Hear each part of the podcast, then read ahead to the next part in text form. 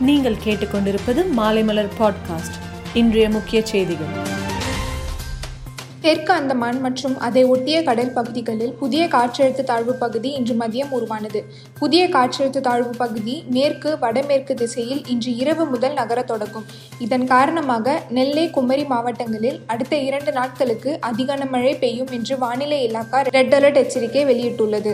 மாணவிகளுக்கு பாலியல் தொல்லை கொடுத்ததாக கைது செய்யப்பட்டு புழல் சிறையில் அடைக்கப்பட்டுள்ள சிவசங்கர் பாபாவின் ரகசிய அறையை திறக்க சிபிசிஐடி அதிகாரிகள் திட்டமிட்டுள்ளனர். கைரேகை பதிவை வைத்து சிவசங்கர் பாபாவின் ரகசிய அறையை திறந்து சிபிசிஐடி அதிகாரிகள் சோதனை நடத்த முடிவு செய்துள்ளனர். சேலம் டெல்டா மற்றும் புதுக்கோட்டை மாவட்டங்களில் ஓரிரு இடங்களில் இடிமின்னலுடன் கூடிய கனமழை பெய்ய வாய்ப்புள்ளது. குமரிக்கடல் மற்றும் மன்னார் வளைகுடா பகுதிகளில் பலத்த காற்று வீசக்கூடும்.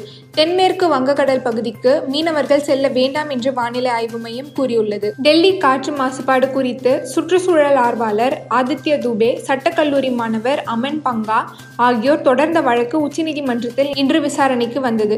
இந்த வழக்கை தலைமை நீதிபதி என் வி. ரமணா தலைமையிலான அமர்வு விசாரித்தது.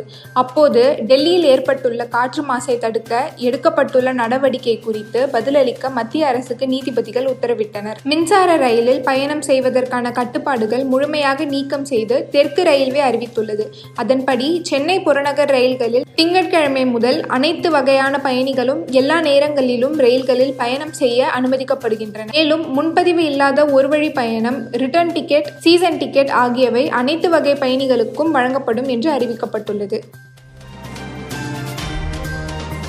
மேலும் செய்திகளுக்கு மாலைமலர் டாட் காமை பாருங்கள்.